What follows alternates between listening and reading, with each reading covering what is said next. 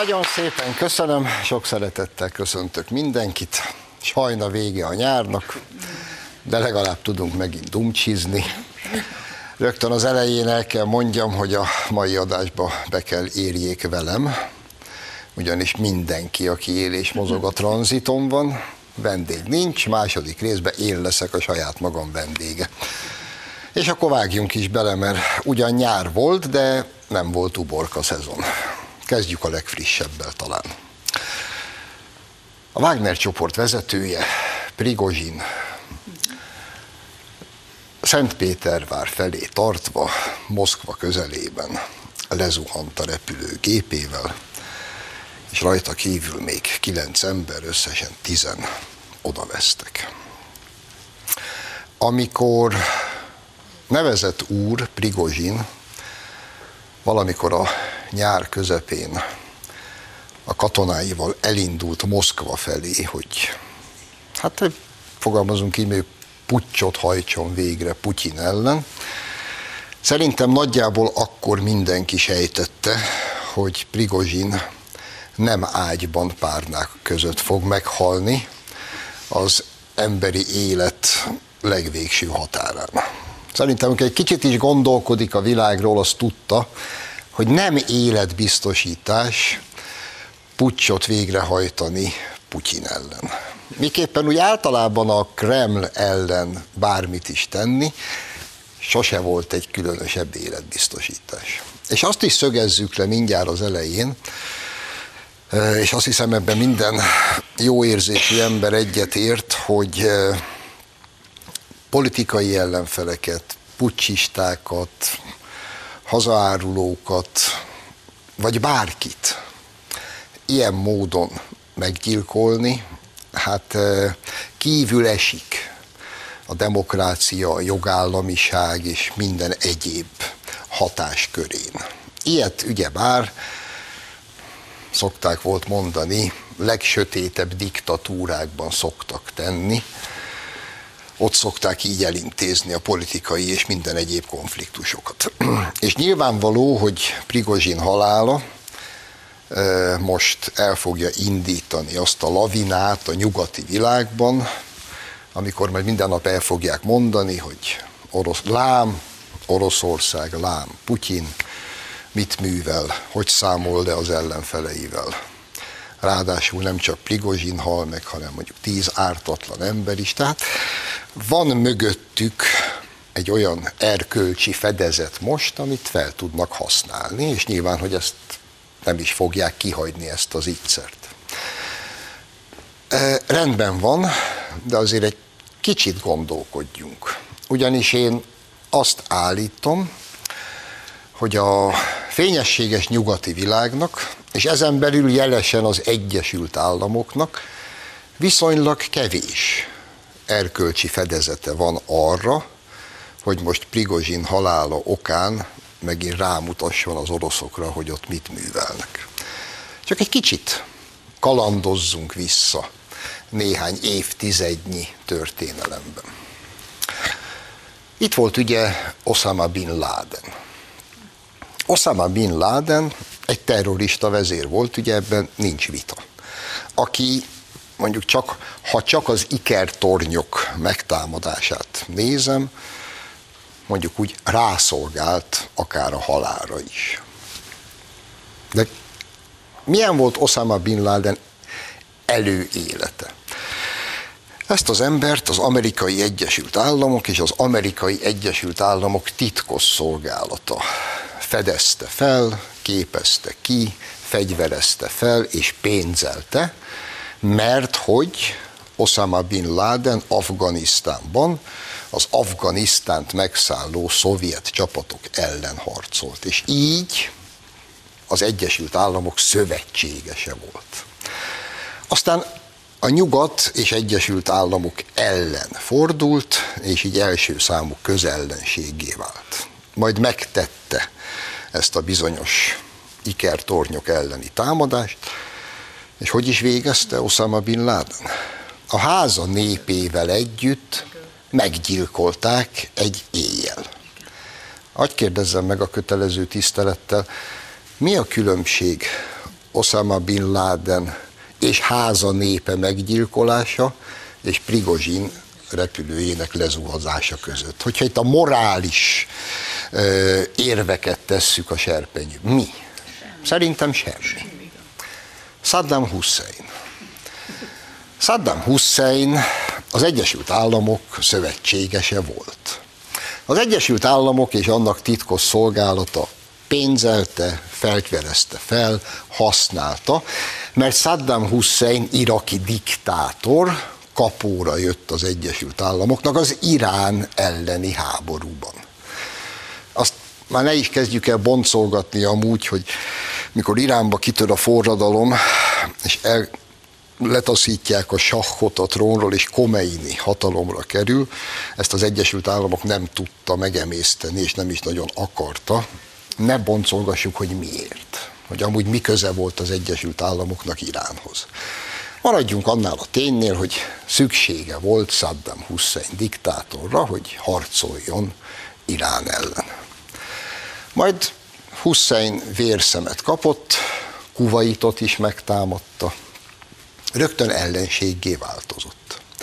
Majd az Egyesült Államok és nyugati szövetségesei arra való hivatkozással, hogy Saddam Hussein a lépfenén keresztül a nem tudom még miig mindenféle biológiai és vegyi fegyverekkel fenyegeti a világot, bevonultak Irakba, Saddam Husseint elkapták, és valami brutális módon kivégezték, felakasztották, azt mondják, hogy akasztás közben leszakadt a feje.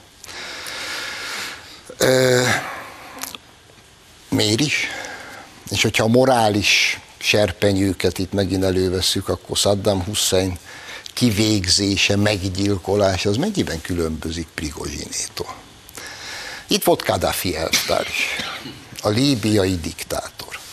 Na, amúgy, ha valaki rászolgált a halálra, hát az ő volt.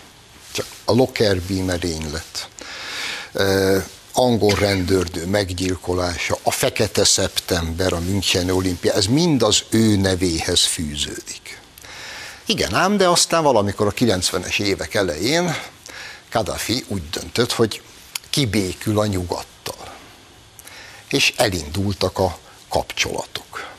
Először a franciák vették föl vele a kapcsolatot, sőt, Kadhafi beengedte Líbiába a nemzetközi ellenőröket, akik megnézték a fegyverkészleteit, azokat hajlandó volt megsemmisíteni. Aztán jóba lett az olaszokkal, aztán az Egyesült Államok fölvette a diplomáciai kapcsolatot újra Líbiával, és levette Líbiát a terrorizmus támogató országok listájáról. Aztán az Egyesült Államok és annak titkosszolgálata úgy döntött, hogy arab tavasz néven különböző forradalmakat erősen idézőjelbe téve fog kirobbantani az arab világban. Ez a forradalmi hullám elérte Líbiát is, és Kadhafi gyakorlatilag, mint egy kutyát, úgy gyilkolták meg, egy csatornából rángatták elő, és agyonlőtték. E, még egyszer mondom, morálisan vizsgáljuk az ügyeket. Mi a különbség? Prigozsin és mondjuk az említett három diktátor halála között. És azt a kérdést is tegyük fel, ha mondjuk egy amerikai zsoldos vezér, mondjuk holnap katonákkal elindulna, hogy Washingtont elfoglalja és megpucsolja Joe Biden elnök bácsit. Önök szerint mennyi ideig maradna életben? Hagy kérdezzem meg. Még akkor is, ha el tudna egyébként menekülni. Mennyi ideig maradna életben? Hát 60 napnál tovább ő se. Ennyi, ennyi adatot meg Prigozsinnak is. És még egyszer mondom, itt most nem arról van szó, hogy morálisan mentsük fel az ügyet, csak arra szeretném felhívni a figyelmet, hogy eh, akik most majd a leghangosabbak lesznek Putyin és a putyini Oroszország elítélésében, na azoknak kéne a legjobban befogni a pofájukat. Mert semmibe sem különböznek. És hogy még egy kis példát idehozzak, hát azért volt az Egyesült Államoknak egy elég népszerű elnöke, John Fitzgerald Kennedynek hívták. John Fitzgerald Kennedy, hát mondjuk úgy legyünk óvatosak, különös körülmények között vesztette életét. És most már eltelt 60 év, pont az én születésem évében gyilkolták meg Dallasban, most nyilvánosságra hoztak egy rakás titkosszolgálati iratot, amit már egyébként 17-ben nyilvánosságra kellett hozni, de nem tették meg, de amit nyilvánosságra hoztak, az csak egy része, az igazán kényes anyagokat még mindig nem hozták nyilvánosságra, és az ügyel foglalkozott Tucker Carlson is. Pillancsunk csak bele egy pillanatra, hogy mit is mondott a jobboldali fene gyereke az Egyesült Államok médiájának a Kennedy gyilkosságról?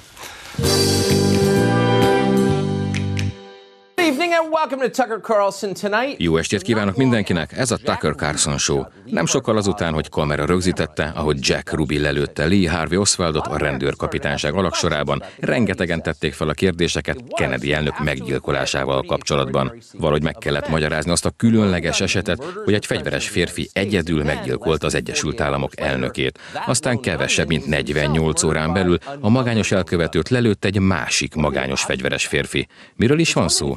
Hihetetlen, példátlan, mégis lehetséges. De csak abban az esetben, ha te és a családod ezt elhiszi. Valójában be kell látnunk, ez nonsens, egyáltalán nem egy hétköznapi esetről van szó. Az amerikai kormányzat azonban azt állította, hogy bizarr gyilkosságok sorozatáról van szó, amelyek igenis megtörténhetnek. Ja, hát ha csak úgy nem. Bizarr gyilkosságok sorozata. Tényleg egy kicsit el kell hajítani az embernek a szürke állománya háromnegyedét, ha el akarja hinni, hogy az Egyesült Államok elnökét Dallasban a tankönyv ellátó depó valamelyik emeletéről egy Henry Lee Oswald nevű magányos merénylő lelövi, majd két nap múlva kilépvén kihozzák a rendőrségi épületéből Lee Oswaldot, és oda lép, csak úgy, mely arra jár, oda lép egy bizonyos Jack Ruby, és közvetlen közelről 80 rendőr szeme láttára agyon lövi Lee Oswaldot. El lehet ezt hinni, csak hülyének kell hozzá lenni. És ezt mindössze annyit szerettem volna ezzel az egésszel megjegyezni, hogy most az az Egyesült Államok lesz a leghangosabb Prigozsin ügyében, amelynek a titkosszolgálata szerintem nyilvánvaló módon Kennedy elnököt meggyilkoltatta és eltette lábaló. Úgyhogy helyén kezeljük a dolgokat, és még egyszer mondom és hangsúlyozom, ez nem valamiféle morális felmentés a Prigozsin ügyben, pusztán arra szeretnék utalni, hogy senki se jobb a Deák névásznánál. Már hogyha nagy hatalmakról van szó, úgyhogy kéretik hallgatni. És akkor folytassuk. Az a helyzet, tisztelt Hölgyeim és Uraim, hogy vége van a nyárnak, és beszélnünk kell a legszörnyűbb hírről, ami egyáltalán érhet bennünket. Egy olyan szörnyűség történt, amit nem tudom, hogy fogunk feldolgozni, különösen mi, jobboldali, gondolkodású, konzervatív politikai közösségként és választóként. Az történt ugyanis, drága barátaim, hogy a Soros Alapítvány bejelentette, hogy kivonja az Európai Unió területéről gyakorlatilag az összes szervezetét, megszünteti azok finanszírozását, mert hogy más stratégia mentén képzeli el a jövőt. Mikor én ezt először elolvastam, feleségem rohant be, mert elkezdtem fuldokolva zokogni. Nem is nagyon értette az asszony, hogy mi van velem. Feldolgozhatatlan. Barátaim, itt fogunk állni soros alapítványok nélkül. De az még hagyján, hogy mi nem tudjuk majd feldolgozni, de mi lesz például az ellenzékünkkel? Honnan jön majd a lé a következő választásra? Mit fog mondani Márki Zaj és Karácsony? Ki fogja ezentúl őket finanszírozni? És ez nekem fáj. Úgyhogy most szeretnék felszólítani mindenkit, aki csak teheti, velem együtt indítsunk gyűjtést, hogy a soros alapítványok helyett már jövő hónaptól tudjuk finanszírozni. Karácsonyt, már kizajt, hát csak kevéskével is. Tudjuk, hogy eddig is mikroadományokból szedték össze a... Úgyhogy ezentúl be fogok hozni egy dobozkát, és mindenki tegyen be 100-200 forintot, amennyit tudunk, tudunk. Mert ez, még, ez, ez, nem élet így. Nem élet így. Mi lesz velünk?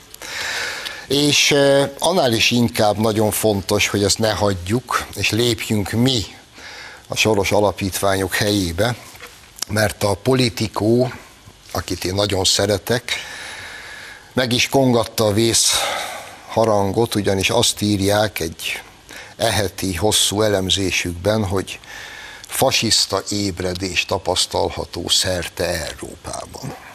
És most már nem csak Magyarországon tombol a fasiszta diktatúra, de ha nem vigyázunk, akkor perceken belül Németországban is ki fog törni a nácizmus, lévén, hogy az AFD lassan a legnépszerűbb politikai párt.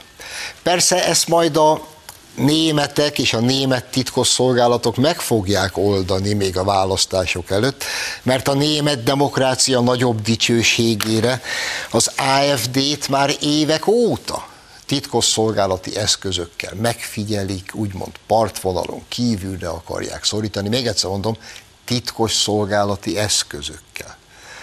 De most, hogy ők lettek a legnépszerűbbek, a következő dolgok fognak történni szerintem az AFD összes vezetőjével. A következő fél évben ki fog róluk derülni, hogy mondjuk ha férfiről van szó, akkor 1974-ben egy házi bulin rácsapott egy csaj seggére. És ebből le fogják vezetni, hogy iszonyatos szexuális zaklatást követett el.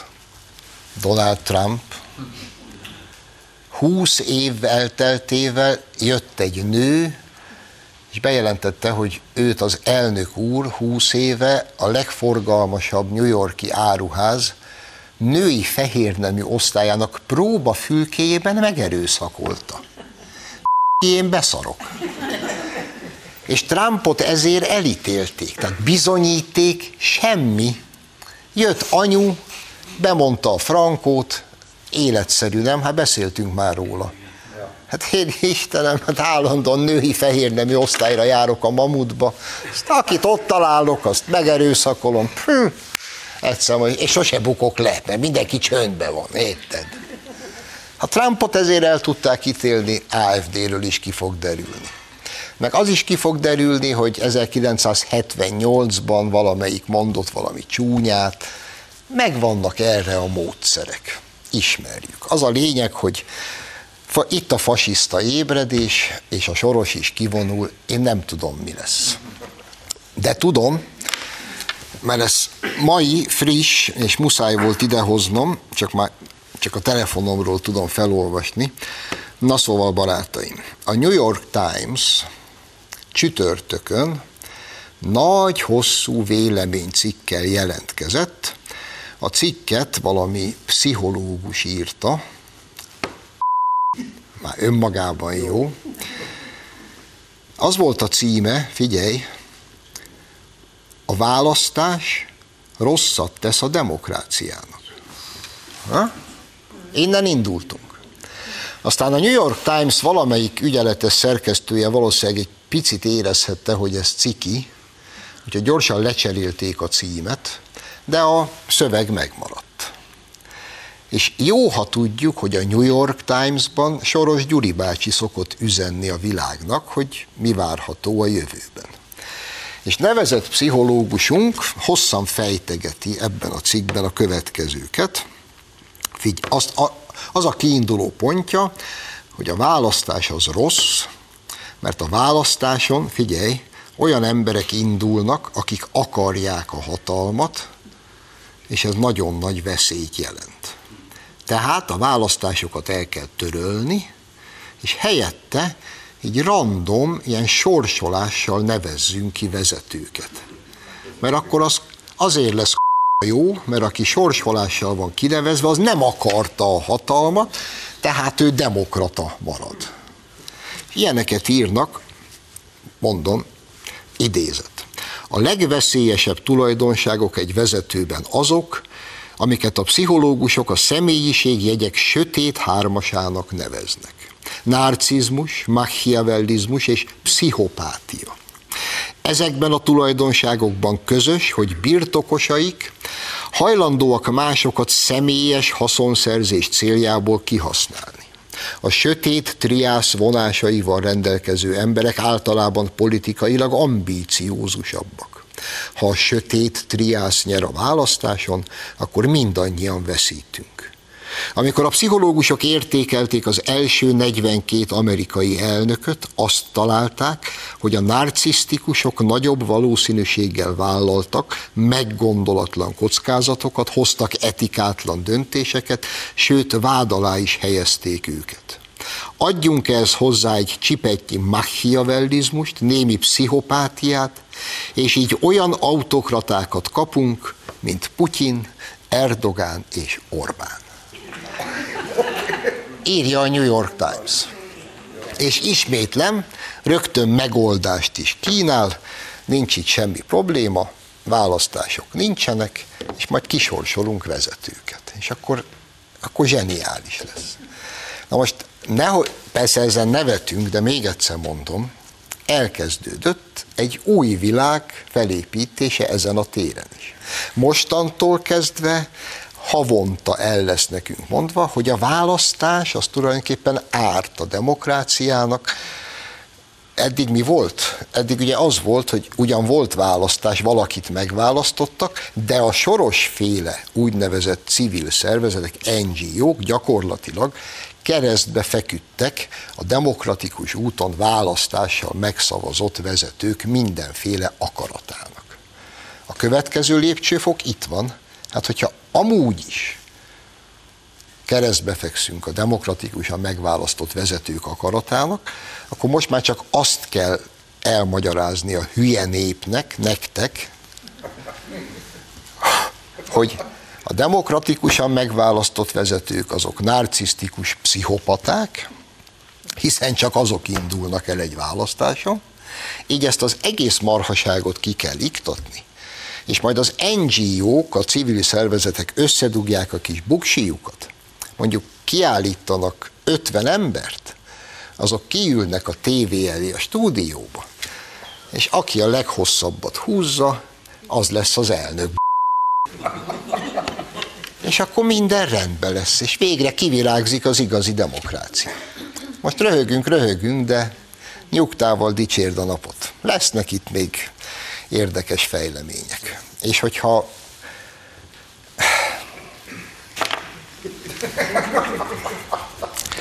egy pillanatra mindenki hunja le a szemét, és bíbelődjön el azzal a gondolattal, hogy mondjuk a magyar nemzetben én írok egy nagy szombati publicisztikát azzal a címmel, hogy a választások ártanak a demokráciának. Szerintetek mi lenne? David Pressman ide, ide szólna, hogy na most aztán elég. Mivel szokták mindig az Orbánt megvádolni? Hogy majd nem lesznek választások, majd el fogja halasztani. Hát de most írta meg a New York Times, hogy a választás a szar. Drágáim, tényleg nagyon nagy az Isten állatkertje. Ideje lenne valami irgalmatlan méreti kerítést húzni fölé, köré, hogy ezek ne szabaduljanak ki onnan. És amíg kerítést építünk, szusszanunk egyet, tartunk egy rövid szünetet, és aztán én leszek a vendég. Köszönöm.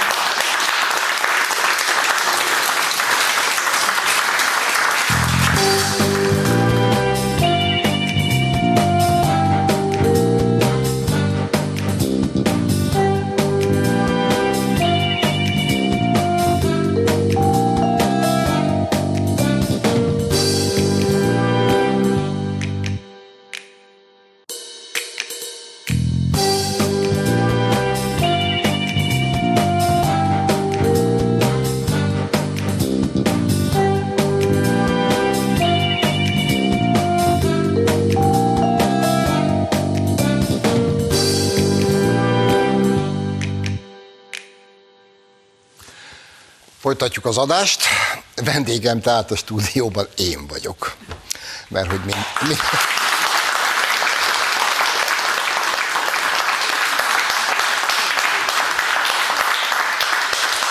Az nem elég, hogy vége a nyárnak, és megint melóznom kell, de hogy a második részben is nekem kell végig pofáznom, ez egy tragédia. Na mindegy, van miről. Ugye itt van nekünk ez az augusztus 20-a, ami mégiscsak egy, fogalmazzunk úgy, egy, egy ilyen meghatározó ünnepe a magyar nemzetnek. És mondjuk az én generációm gyermek és fiatal korában ezt a meghatározó ünnepet, ezt nem élhette meg annak, ami, mert ugye a vidám kommunizmusban, én már nem emlékszem pontosan, de azt alkotmány ünnepe, meg új kenyér ünnepe, meg mindenféle ilyen neveken illették, és, és hát le volt öntve a szokásos mázzal, amivel mindent le kellett önteni. Ugye még a március 15-ét is beleszuszakolták a forradalmi ifjúsági napokba, és akkor együtt ünnepeltük a március 15-ét, meg a tanácsköztársaságot. Azért az nem volt akármi. Na, de ettől függetlenül, hát pont önöknek, nektek magyarázzam, legalábbis az én gyerekkoromban miről is szólt ez az egész. Hát kisgyerekként semmiről, csak arról, hogy vártam az estét, mikor nagyszüleimnél, akik a citadellához közel laktak, kiültünk egy ilyen nagyon picike erkére, és jött a tűzjáték és akkor azt áhítatosan néztük. Aztán az ember, mikor kicsit nagyobb lett, akkor már tudta, hogy miről van szó, azt zárójelbe kellett tenni, de a tűzjáték, mint olyan, az egy elmaradhatatlan része volt augusztus 20-ának, és aztán utóbb az ember a gyerekeivel nézte, tűzjáték nélkül nincs augusztus 20-a. Gondoltuk mi? Most valamiért lipsiék rájöttek, hogy ez a tűzjáték ez nem jó. Tűzjátéka mindenféle baj van. Félnek tőle a kutyák. Környezet szennyező. Na meg persze az örökös síp drága. És jött az összes hülye. Egymás után sorba. Vásárhelyi Mária 10 milliárdokat pufogtattatok el a levegőbe. Jöttek ezek a csírácskák, nem tudom a nevüket, elmondták ugyanezt. Karácsony is rettenetesen fel volt háborodva, hogy miért kell tűzjátékot tartani. De a kedvencem mégis Pankotai Lilike, ő is úgy érezte, hogy meg kell szólalnia, vagy legalábbis szóltak neki, hogy érezze úgy, és a következőt bírta kiírni a Facebookjára, idézet következik. Nem lehet elég messzire menni, hogy az ember ne hallja és érezze, ahogy minden egyes durranással szíven üti a valóság. Azt a betyárját. Nézitek a cirkuszt az árstoppos sörrel és kegyérrel a kezetekben.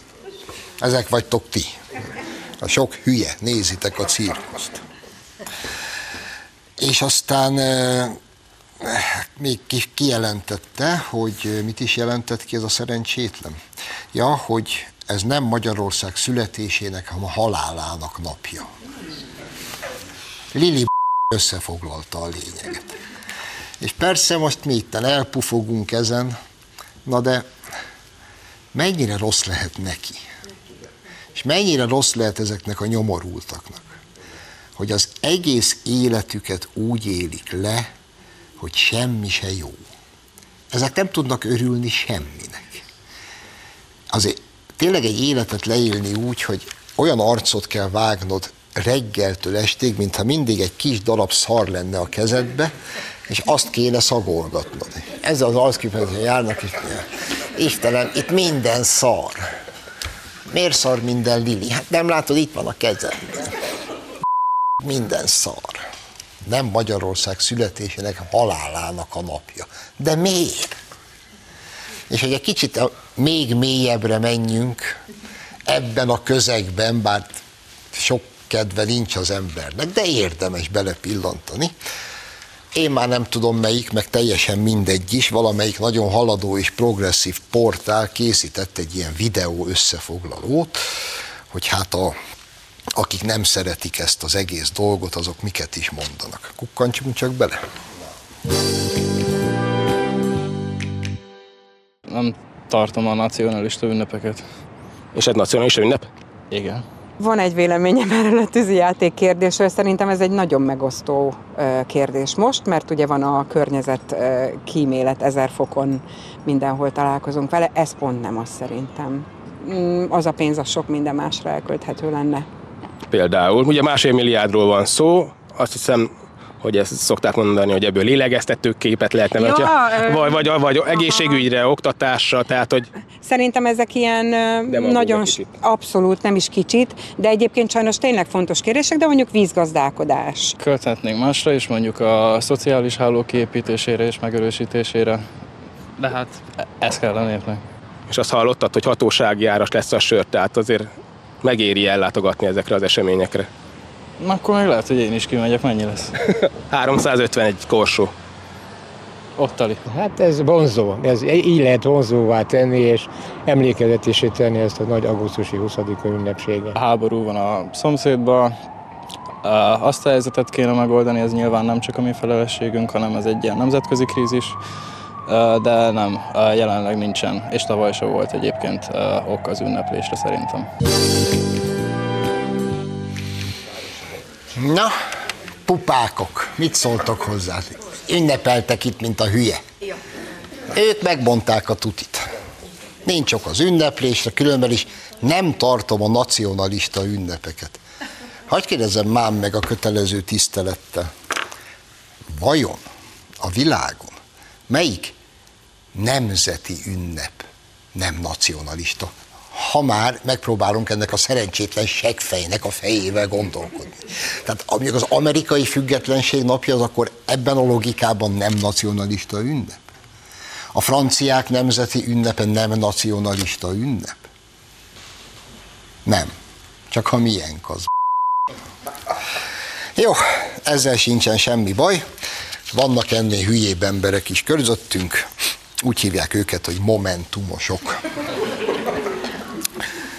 Ugye augusztus 20-án sok egyéb mellett megérkezett a török elnök Erdogán, akiről ne felejtsük el, hogy egy teljesen idejét múlt és hülye módon úgynevezett választásokon választották meg, ahelyett, hogy kijelöltek volna véletlenszerűen valakit helyette, és akkor a New York Times is tök happy lenne, de ha már így esett, hát jött a Erdogán. A Momentum úgy érezte, hogy itt a nagy pillanat, összeült a Momentum agytrösztje. Ez azt jelenti, hogy ha összeadjuk az összes Momentum összes agyát, egy tükör sima felületi biliárdgolyót kapunk. Ezek összeültek, és kitettek egy molinót a alagút fölé, következő szöveggel. Szégyen! Ennyit lehet elmondani arról, hogy államalapításunk ünnepén a török diktátor látogat hazánkba. 150 évig küzdöttünk a török elnyomás ellen. Most augusztus 20-án Orbán Viktor mégis Erdogánt látja vendégül a legnagyobb nemzeti ünnepünkön. Eleve itt van egy kis ellentmondás. A kis hülye barátunk, aki szerintem momentumos, ő még azt mondja, hogy nem tartja a nacionalista ünnepeket. Erre jön a pártja, és azt mondja, hogy ez a legnagyobb nemzeti ünnepünk. Ez már önmagában borzasztó. De ugye, hogy akkor 150 évig küzdöttünk a török ellen, és mégis a legnagyobb nemzeti ünnepünkön a török elnököt hívjuk ide. Ugye ez a momentumos logika. Hadd kérdezzem meg a kötelező tisztelettel, ha ez az alapja a létezésnek, hogy akivel mi rosszba voltunk, akik megszálltak, akik ellen harcoltunk, azokat nem hívhatjuk ide a nemzeti ünnepünkön. Akkor mondjuk Bocvánán kívül ki a tökömet hívhatunk ide? Tessék, segítsetek, mert nem tudom. Mert ugye ezt kétségtelen tény, a török minket 150 évig megszállva tartott. No de, itt volt a volt osztrák kancellár a Kurci. Hát nekik miért nem üzent a Momentum? Hát hiszen a törökkel 150 évig harcoltunk, a Habsburgokkal uszkve 200-ig.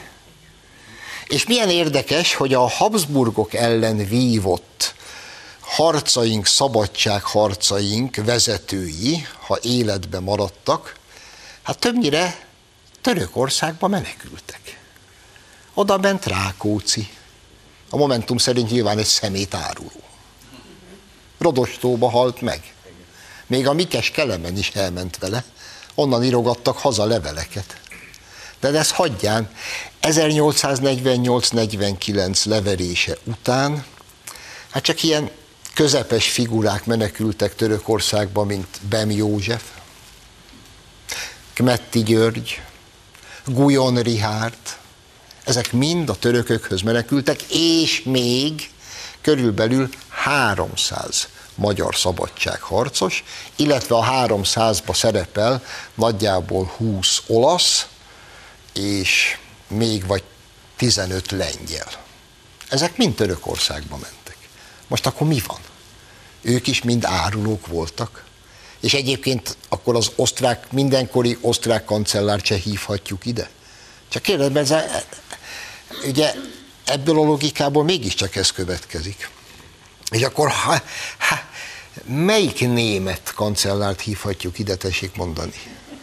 Ha csak így belegondolunk, hogy mit csináltak velünk a németek itt időnként, akkor ugye őket is tilos. Hát az olaszokat se ide ide hívni, eleget harcoltunk velük. Hát nehogy már a cseheket vagy a szlovákokat bármikor ide hívjuk, a románokat, Jézus Mária. Hát senkit se hívunk ide. És a Momentum egyesével fölülhet a Lánchíd tetejére, és elmagyarázhatja, hogy azért nem szabad ide hívni senkit, mert a történelem egy bizonyos pillanatában gyakorlatilag szinte mindenkivel harcban álltunk. Én úgy szerettem ezeket a fiúkat. De egyébként ugyanezek fogják elmondani egy következő alkalommal, hogy jaj, hagyjuk már a múltat, meg minek itten emlékezni, meg kezdjünk tiszta lappal, meg kit érdekel, hogy mi volt régen. Hát most valamilyen mégis ez érdekelte őket. Miközben egyébként már ott áll Mohács mellett a Nemzeti Megbékélés Parkja, illetve Szigetvár mellett, bocsánat, ahol Zrínyi Miklós és Szulejmán Szultán hatalmas kőből készült szobra ott áll egymás mellett, mert hogy béküljünk meg végre. Hát miért ne is békülnénk meg? Hát mikor volt már ez a török ügy?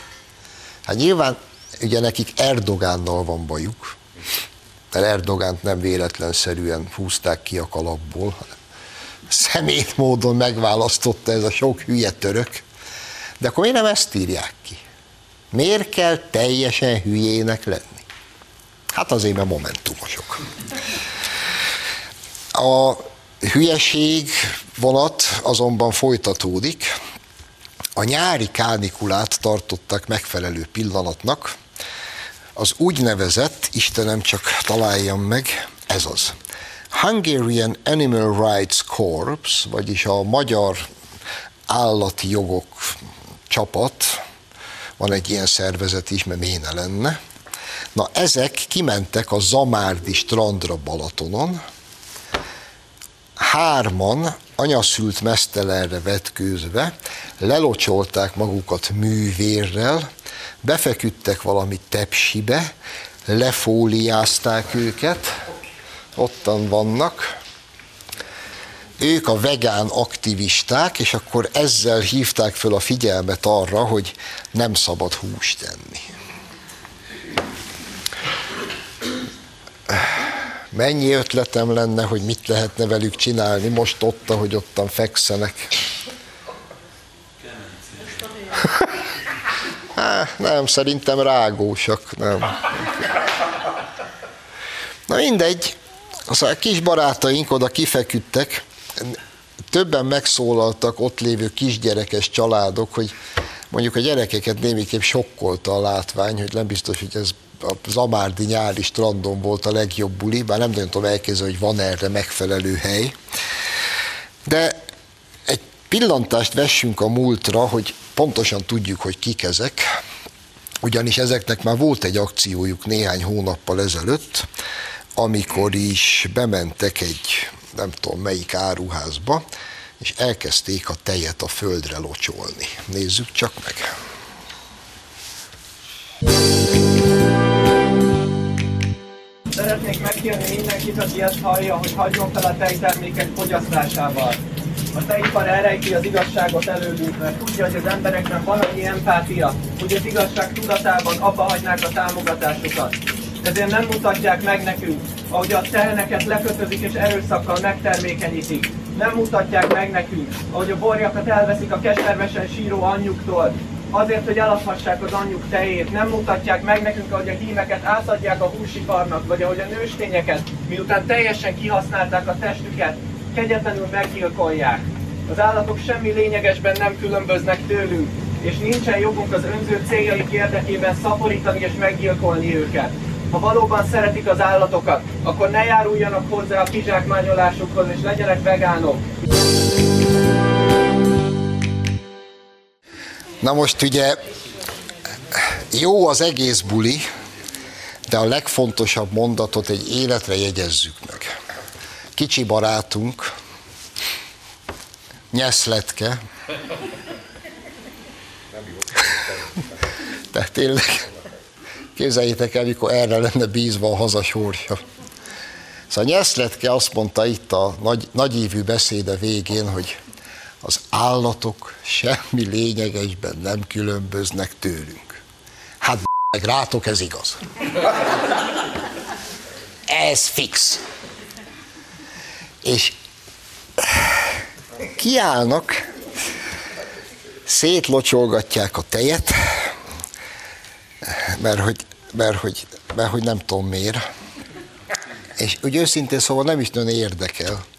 Miképpen az se nagyon érdekel, hogy ők vegánok, hát legyenek.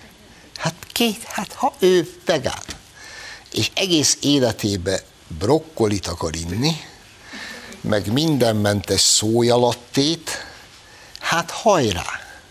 Nincs ezzel baj. Vegánok esznek tofut, biztos. Tofu, brokkoli, karfiol, mindenmentes szójalatte. Így is le lehet élni egy életet. Aki ezt választja, hajrá. De miért gondolja ez a rakás Isten barma, hogy neki egyébként joga van rajtam erőszakot tenni, hogy én ugyanazt csináljam, amit ő. Én ekkora nagy kolbászokat szeretek enni. Ilyen nagyokat. És tejföld zabálok. Mert a tőtött káposzta tejfő nélkül szar. Én azt teszek és azt is fogok. És egyáltalán nem érdekel, hogy ez neked nem tetszik. Te marha. És jön, mert ő progresszív, kézed, mikor közülük sorsolják majd ki az ország vezetője. Véletlenszerűen. Na, az jó buli lesz. És akkor tegyük föl az íre a pontot, megint elhagyjuk gyönyörű Magyarországot, egy pillanatra átungrunk Londonba. Ugyanis történt Londonban. Van egy Great London Authority, ennek van egy hivatalos web szájtja, és erre kitettek két fényképet, mindjárt látni fogjuk. Na ebben minden benne van, ebben a két fényképben. Az egyik fényképen ez a fehér család szerepel itt, ugye fehér mama, fehér papa, két fehér gyerekkel, fölötte a felirat, a fehér családok nem reprezentálják a londoniakat. És kitettek mellé egy másikat, amin a londoni Shakit Khan polgármester úr van, mindenféle rakás, fekete, meg pakisztáni, meg mit tudom én mik között, és azt mondták, az volt aláírva valami olyasmi, hogy na ez a reménykeltő. És ezek magyarázzák el nekünk, hogy mi rasszisták vagyunk. Nézd meg, ők nem reprezentálják a londoniakat. Helyette a burkás arabok meg a reprezentálják a londoniakat. Én elhiszem, hogy ők ezt gondolják, de miért hiszik azt, hogy nekem is ezt kell gondolnom? Jasgem. Sakit Kánnak is nyasgem, meg az összes többinek. És akkor ezzel a nagy nyasgemmel le is járt a műsoridő. Nagyon szépen köszönöm, hogy itt voltak. Jövő héten reményeim szerint vendégem is lesz, hát ha véget ér addigra a tranzit. Jövő héten a szokott időben találkozunk, addig is minden jót kívánok. Viszontlátásra!